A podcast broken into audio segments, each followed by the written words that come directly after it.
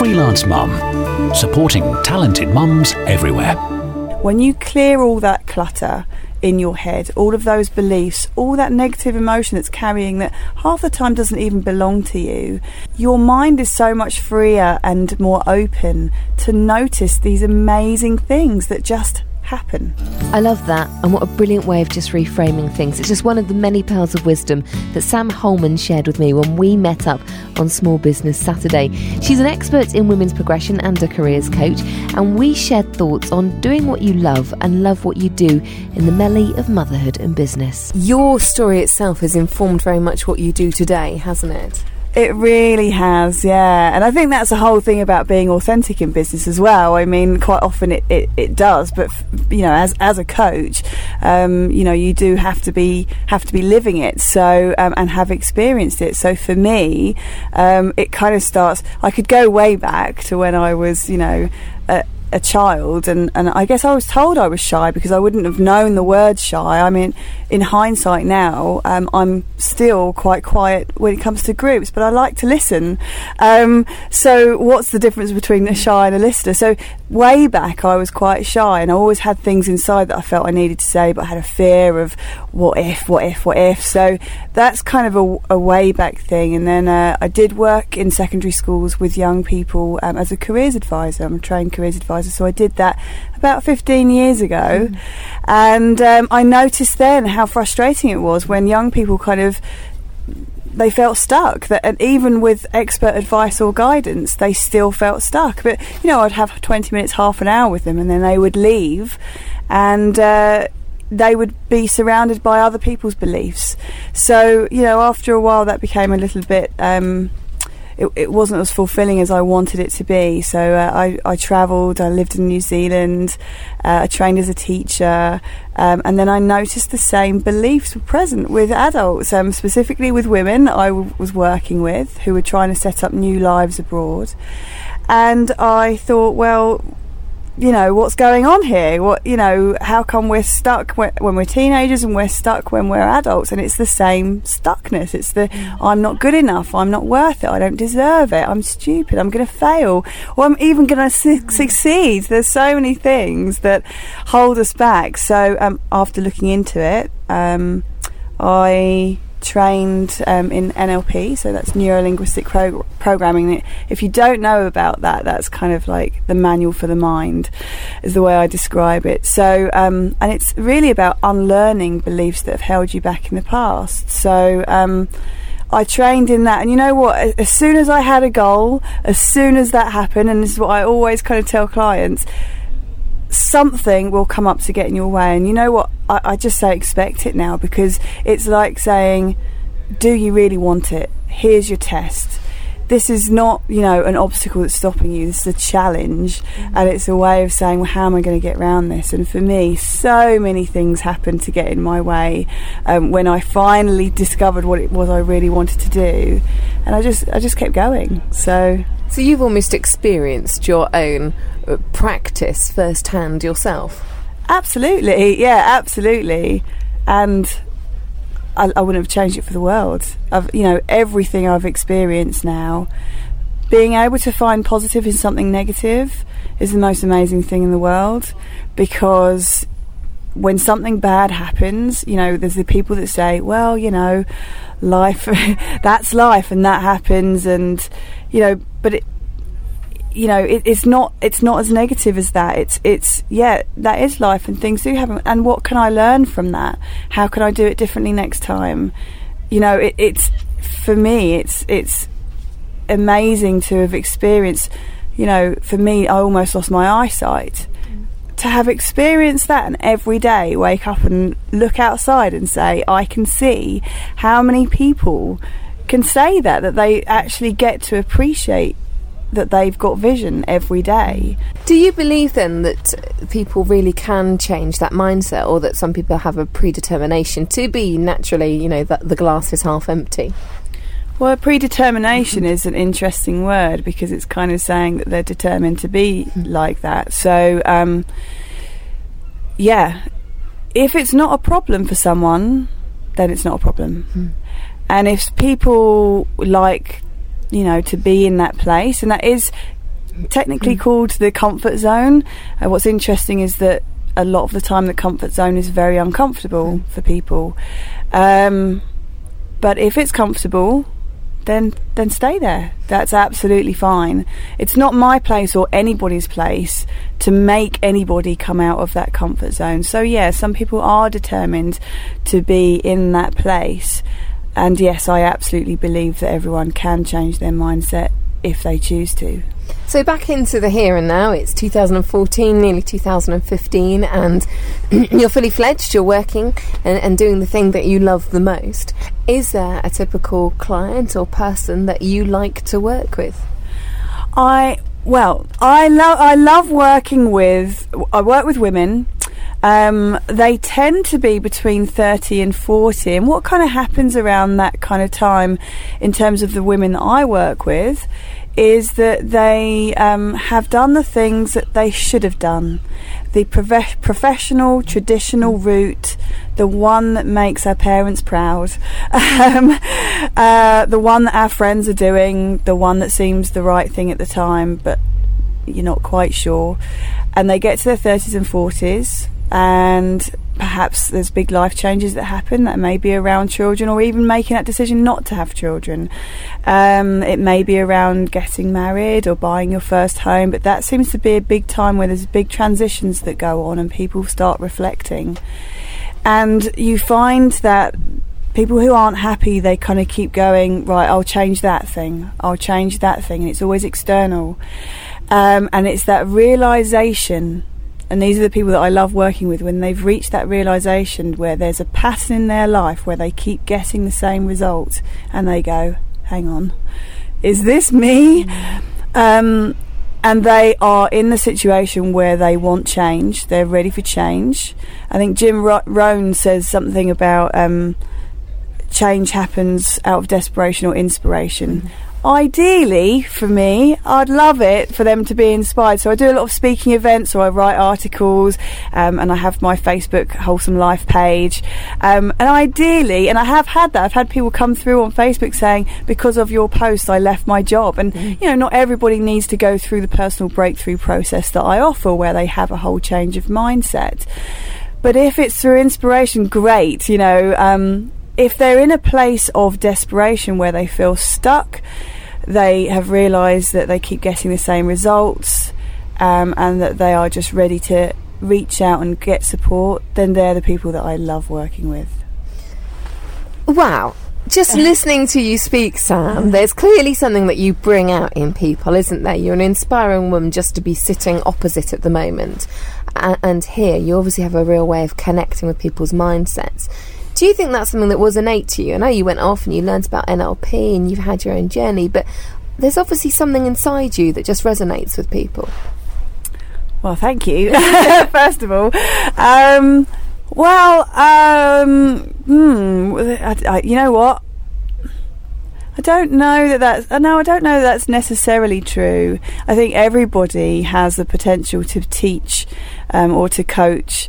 Um, what I want to make sure is that um, I want to teach what's positive and what I've learnt. And you know, you know, I used to walk around in this place of I had constant guilt, mm. and that's what one reason why I work with mums. Although I'm not a mum, um, I should say yet, but um, I do work with mums a lot around guilt. And strangely, that's something that I had a lot of when I was you know in my in my 20s I felt guilty about everything mm. everything. Somebody would walk in the room and say who's got my pen? And I would think it's me.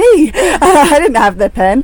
Um, but but I I had those kind of things going on. My my belief is that because of what I've experienced and I've seen it not just for myself but with clients that I've worked with when you clear all that clutter in your head, all of those beliefs, all that negative emotion that's carrying that half the time doesn't even belong to you. Um, your mind is so much freer and more open to notice these amazing things that just happen. They just happen. We have 40 billion bits of information that come to us per second. I mean, can you even imagine oh. that? So you've got those 40 billion bits of information. Your brain can't deal with that. So your brain processes for you 2,000 bits. But even that per second is huge. So if you're if you think about it, out of those 2,000 bits, you're deleting an awful lot of information. But your brain wants to look after you, wants to protect you.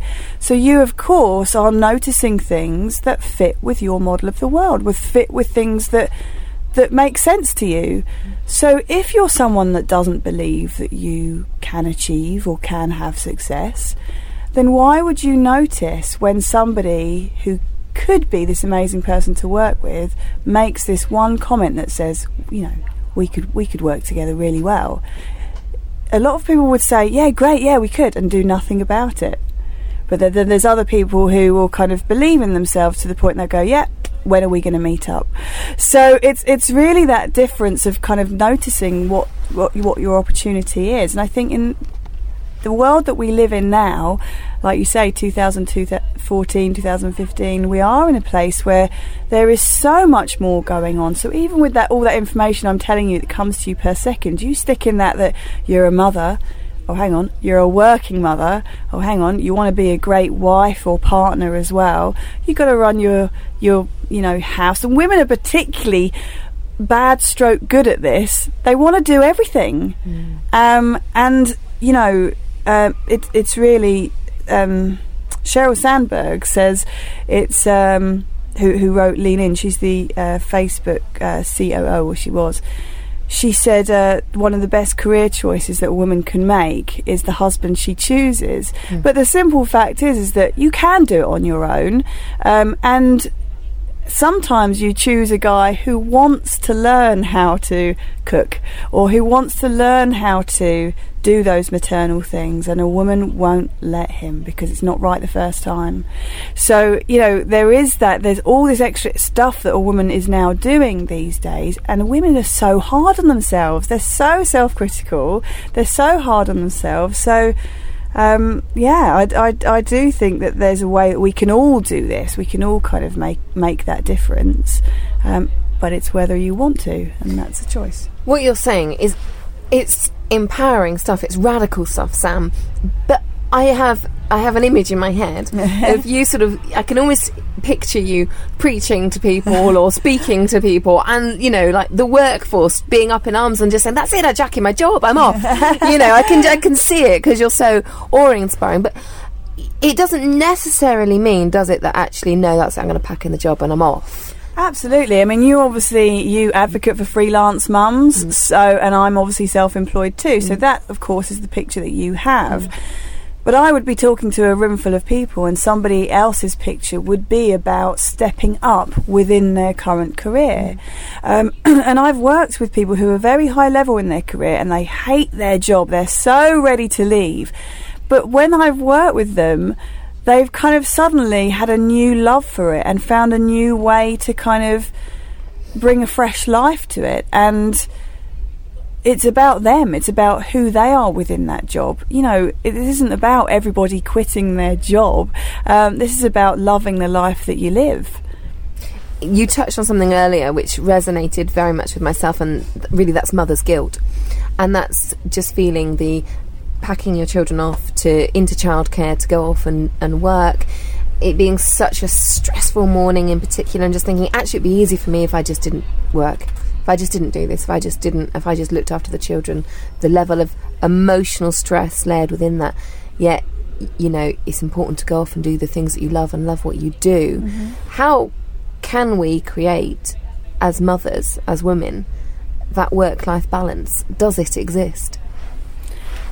It absolutely can exist. Like I say, it's about utilising the support that you have, the resources that you have, um, you know, internally and externally. Um, which a lot of people don't do. They don't access their ability to stay calm um, or be confident. They don't access the support of other parents. I mean, I remember when I was young, actually, um, my own mum, she had a a babysitting circle um, where they, the friends, like school friends, would kind of take it in turns, and within this circle, somebody would babysit, and you'd get that back. It didn't cost any money. Um, you got to go out, and you knew, knew that you know it was going to come back to you.